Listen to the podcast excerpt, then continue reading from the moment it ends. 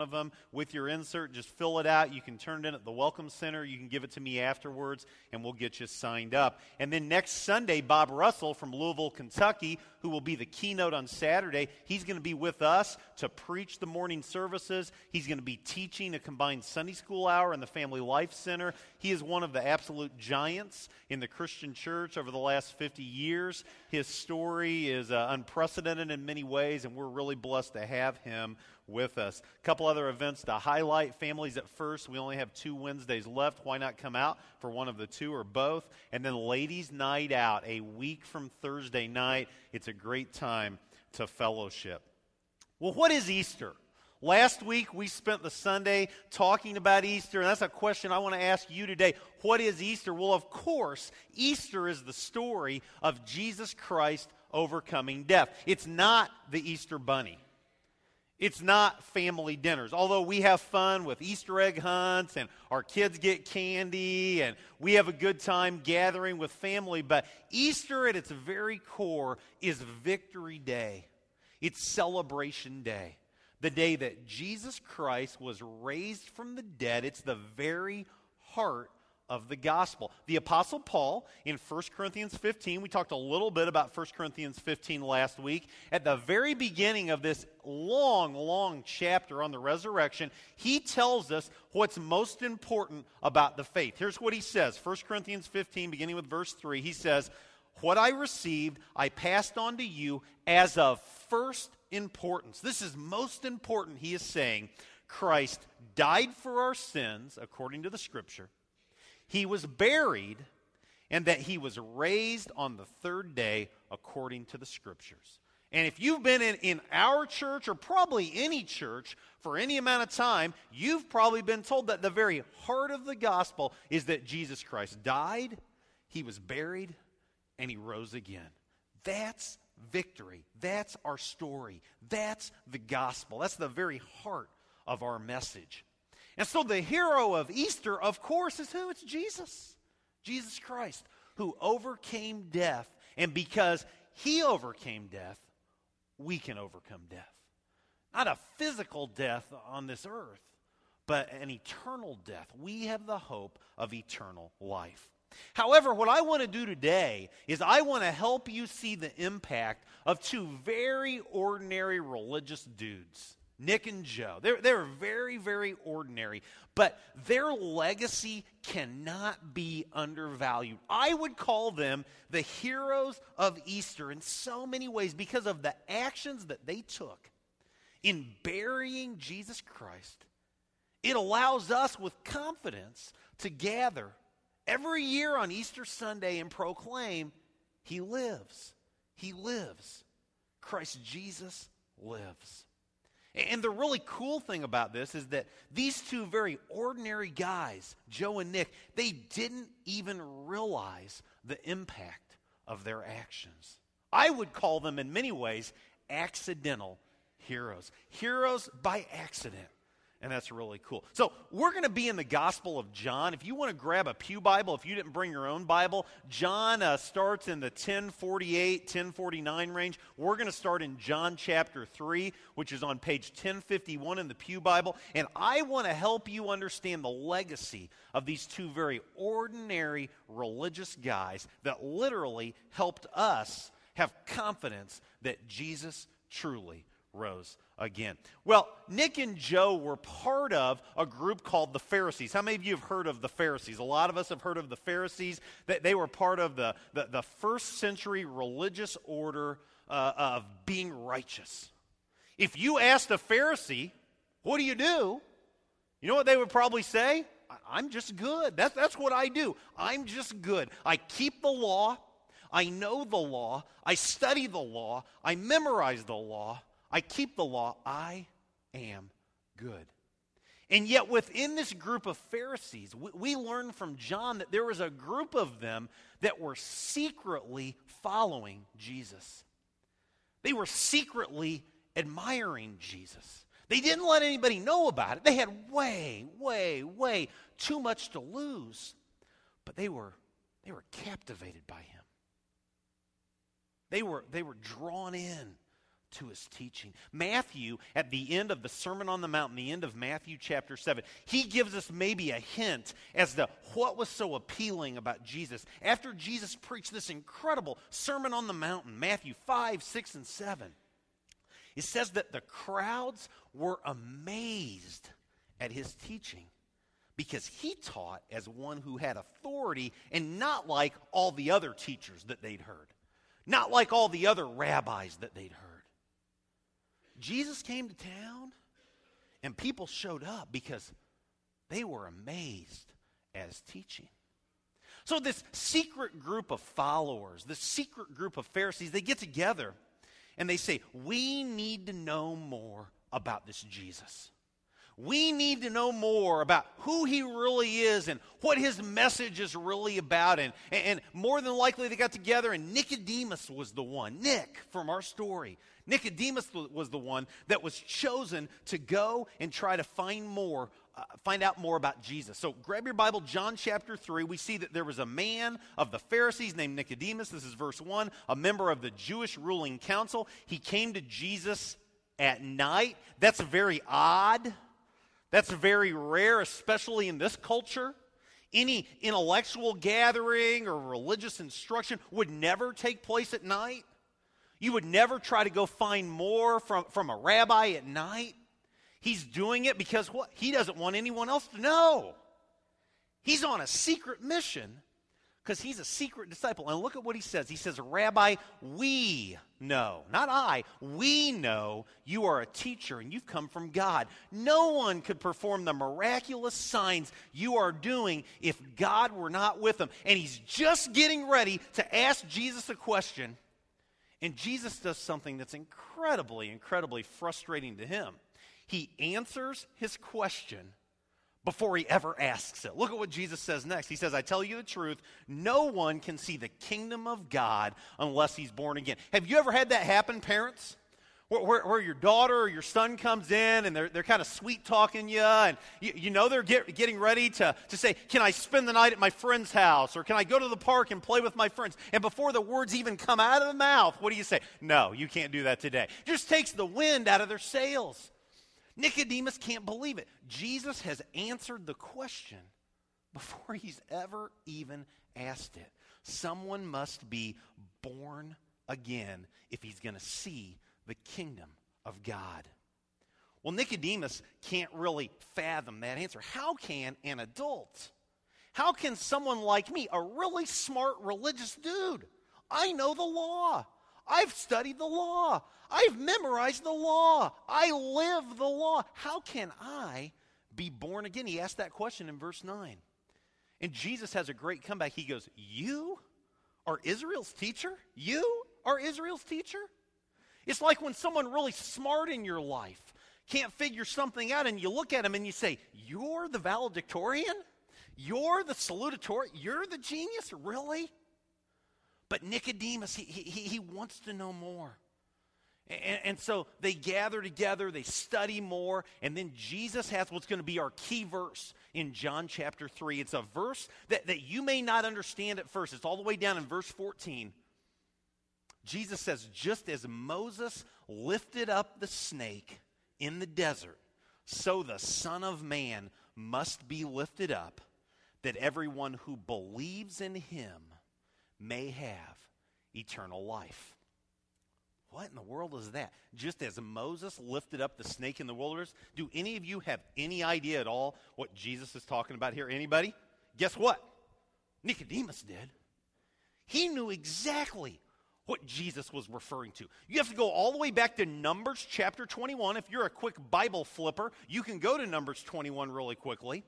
And the Israelites, they're wandering in the wilderness and they're being big crybabies. They're whining. There's not enough food. There's not enough drink. We don't like the desert. Blah, blah, blah, blah, blah. And they camp for the night, and the Lord says, Enough is enough. And guess what he sends? Snakes all kinds of snakes. Snakes are everywhere. They're in the tents, they're near the campfire, they're biting babies and children and men and women. And Numbers 21 says that many Israelites were struck down and they died by these deadly snakes. And the people wake up Moses and they're like, You're sleeping through this catastrophe.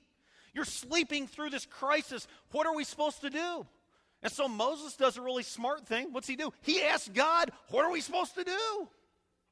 And God's solution, kind of odd if you ask me, he says, Melt down some bronze, make a bronze snake, attach it to a big pole, hold it up high in the air, and anyone who gazes on that bronze snake will be saved. Their life will be saved.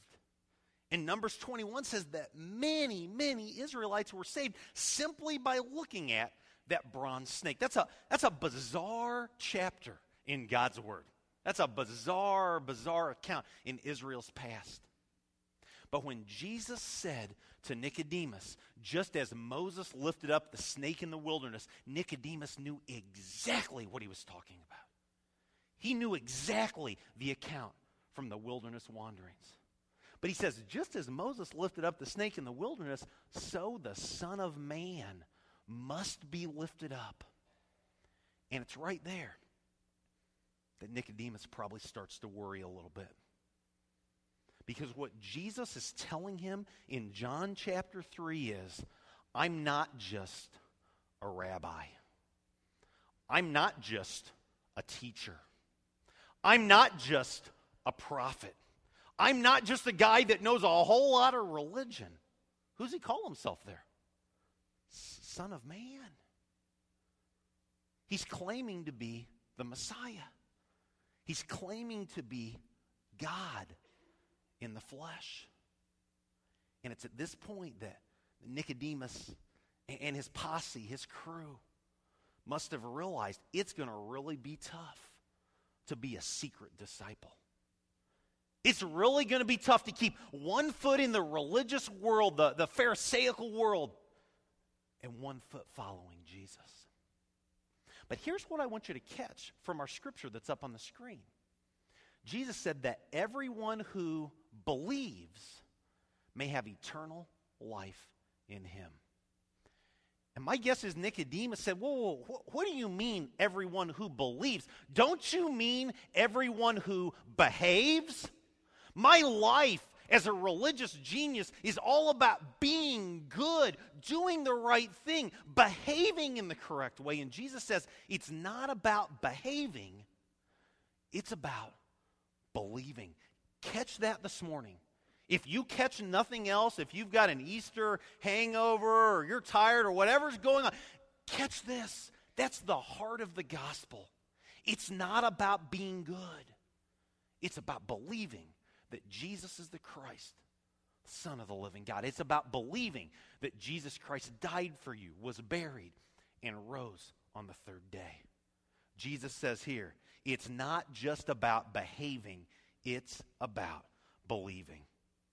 Well, reading through John, John chapter 4, John chapter 5, John chapter 6, into John chapter 7, Jesus' legacy begins to build.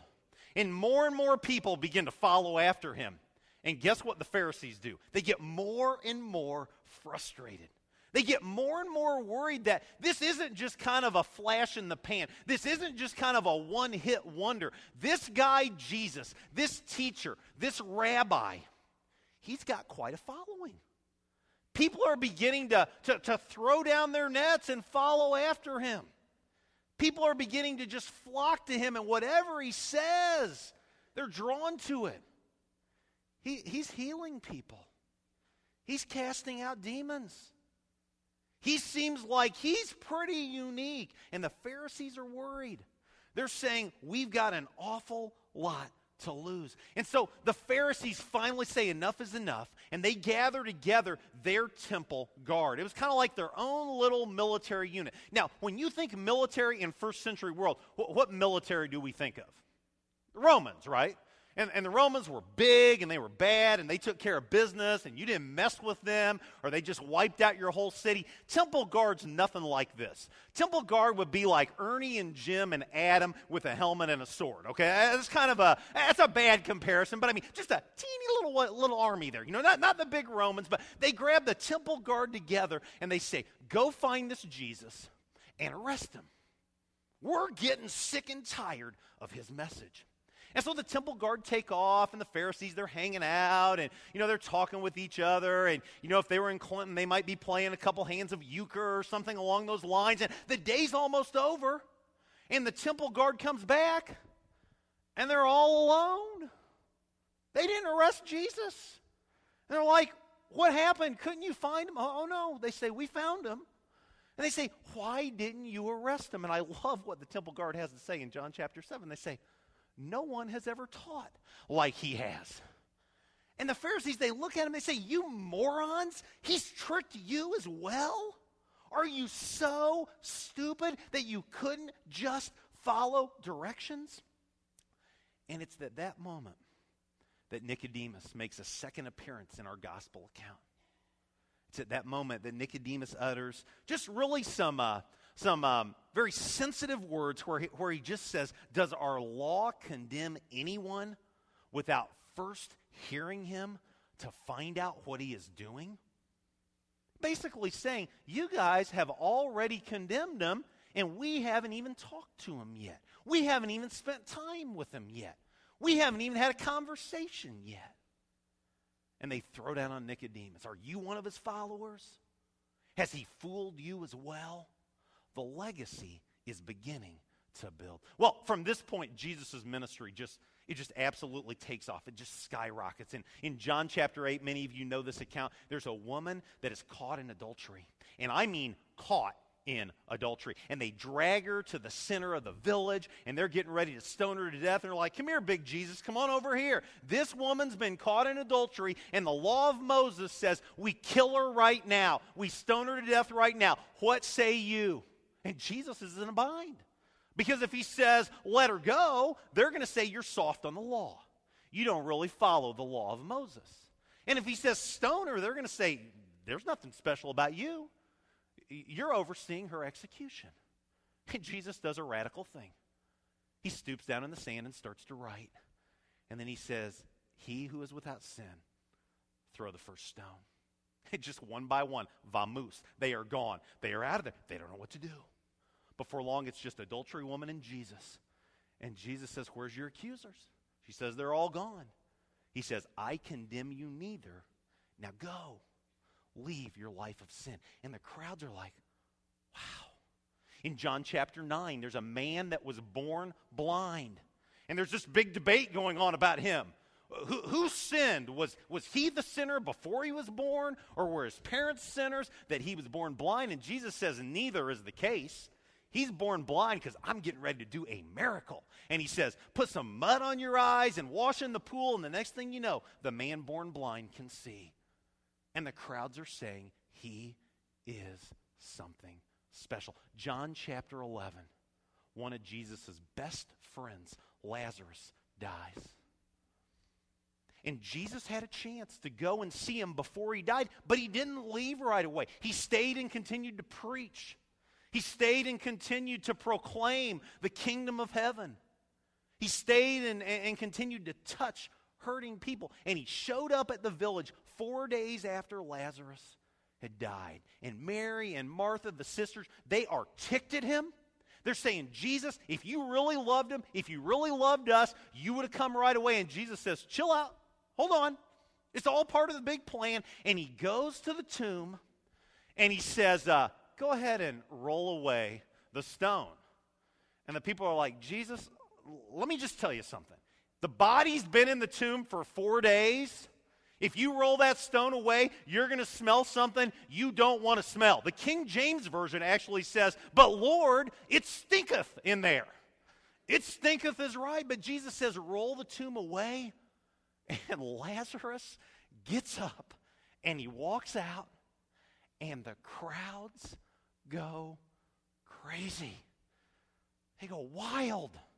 They realize he's not just an ordinary rabbi, he's not just an ordinary teacher. He's raising people from the dead. And it's at this point that the Pharisees realize they got a huge crisis on their hands. Look at John 11, verse 48. Talking with one another, they say, If we let this Jesus go on like this, everyone will believe him. And what do they say? Then the Romans are coming to town. And they're going to do away with him, and they're going to do away with us. We're going to have big, big trouble on our hands. And so, for the rest of the Gospel of John, we see the unthinkable become a reality. We see Jesus Christ be arrested, he's accused, he's condemned to die by crucifixion. And before long, Friday has arrived, and they are literally nailing the Son of God, the Son of Man, Jesus Christ, perfect in every way, fully God, fully man. They're nailing him to the cross. And it's at this point that the secret disciples, Nicodemus and Joseph and others, and the family, Mary, mother of Jesus, and, and the siblings, are sitting there and they're, they're watching the accounts. And they probably said to themselves something like this This can't be happening. This can't be happening. How can he go from raising a man from the dead to being nailed to a cross, to be crucified? All the oxygen has left the room. Sadness reigns. And his out in the open disciples, Peter, James, John, Andrew, and they're out of there. They're fleeing their worlds come crumbling down. And it's at this point that I believe Nick and Joe see something that everyone else is missing. My guess is they, they secretly made their way to the site of the crucifixion, that, that hill. And as they walked up on the hill and they saw the body of Jesus nailed to the cross being raised up, Nicodemus had a flashback and he remembered back to John chapter 3, verse 14, where it said, Just as Moses lifted up the snake in the wilderness, so the Son of Man must be lifted up. And he watched Jesus being lifted up on the cross, and the light bulb was illuminated. That, that's what he meant. Now I get it. The Son of Man must be lifted up the Son of Man must be lifted up. And he probably remembered the words of the prophet Isaiah from 700 years earlier. Isaiah had prophesied about the Messiah, but a lot of people thought Isaiah was off his rocker because the Jews had thought all along that when the Messiah finally comes, it will be a majestic coming, it will be a powerful coming, it will be a military like campaign like the world had never seen. And Isaiah said things like this He was pierced for our transgressions, He was crushed for our iniquities. The punishment that brought us peace was on Him, and by His wounds we are healed. The Lord has laid on Him the iniquity of us all. And they get it. They understand it before anybody else gets it he had to come to die. And it's at that point, I believe, that Joseph of Arimathea and Nicodemus realize there is no turning back. There is no holding back. We're all in. If people get mad at us, they get mad at us. If people kick us out of the cool religious club, we're out of the cool religious club. But there is no turning back. And John 19, verse 38, reads like this Joseph of Arimathea asked Pilate for the body of Jesus. Now, this was very, very rare. The Romans had this crucifixion thing down. And, and they had, um, more than anything else as an agenda, they wanted to deter future criminals from acting. So when a criminal died on the cross by crucifixion, they would leave them on the cross, not for hours, but for days. And when the days had passed and the smell was more than anyone could take, they would pry those dead bodies off the cross. They'd throw them in a big wagon and they'd take them to a big garbage dump called Gehenna, Valley of Gehenna. And they'd throw these bodies in the garbage dump just to rot. Rats would come in. I mean, it's a disgusting, disgusting sight. And Joseph and Nicodemus said, That's not happening here. So they go to Pilate and they ask for the body. Now, listen, Joseph was a secret disciple of Jesus because he feared the Jewish leaders. He was accompanied by Nicodemus. They brought a mixture of myrrh and aloes, 75 pounds, huge, huge amount of spices. Taking the body of Jesus, the two of them wrapped it with the spices in strips of linen. This was in accordance with the Jewish burial customs. And at the place where Jesus was crucified, there was a garden in which uh, there was a new tomb in which no one had ever been laid. Joseph and Nicodemus, Joe and Nick, gave Jesus a proper burial. Now, they did this for a couple of reasons. They did this, number one, because he was dead and he was pretty special, and they wanted to honor him in a great way. But by doing this, they ensured that for 2,000 years, we would be able to, with confidence, on Easter Sunday morning, say, He truly died, He was buried properly, and He rose again. Their careful care for the body of Jesus provided irrefutable proof for first century Christ followers that Jesus had, in fact, risen from the dead. See, if they wouldn't have done that and, you know, they'd have let Jesus hang on the cross and they, they scrape his body off and they throw him in the, the, the garbage dump in Gehenna and he comes walking into town three days later, he's got some rat bites here. I mean, that would be remarkable but that'd be explainable, wouldn't it? What, what would people say? He never really died. He's just hanging out in the garbage dump. But by going through the proper burial procedure, there was no doubt that he had died. And there was no doubt that he had rose again. And how fitting is it, my friends, that the man who Jesus said, You must be born again, has paved the way for generations of people to believe that Jesus rose again. There's a great irony in that. And so, the point of this message this morning, I hope is crystal clear to you. Joe and Nick figured out something before anyone else. They figured out that eternal life isn't a reward for good people. And, that's what the Pharisees thought it was. Do a whole bunch of good things. It's like a report card. You know, how you living your life on Monday? Check. How you living your life on Tuesday? Check. Are you giving your money at, the tabernacle or the temple? Check. That was their idea. Do a bunch of good things, and if you do enough good things, you get to go to heaven. And they were the first ones to figure out that's not what it's about. It's God's gift to forgiven people. And I want to close this morning with Romans 6:23. Now, we know this inside and outside NIV, but I love the message translation of part 2 of this scripture. It says, God's gift is real life, it's eternal life delivered by Jesus, our Master. Amen and amen. Let's pray. God, thank you for today. And thank you for the legacy of these Easter heroes. Thank you for their willingness to, uh, to say, I'll no longer be a secret disciple.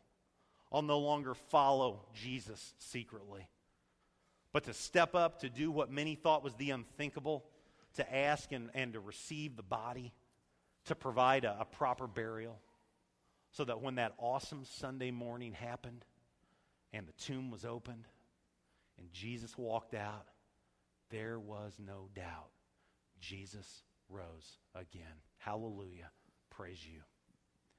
Thank you for Jesus, for the hope that he brings us and help us to never fall into that trap of trying to be secret disciples ourselves. We love you. It's in your name we pray. Amen. Amen. What a great line at the end of that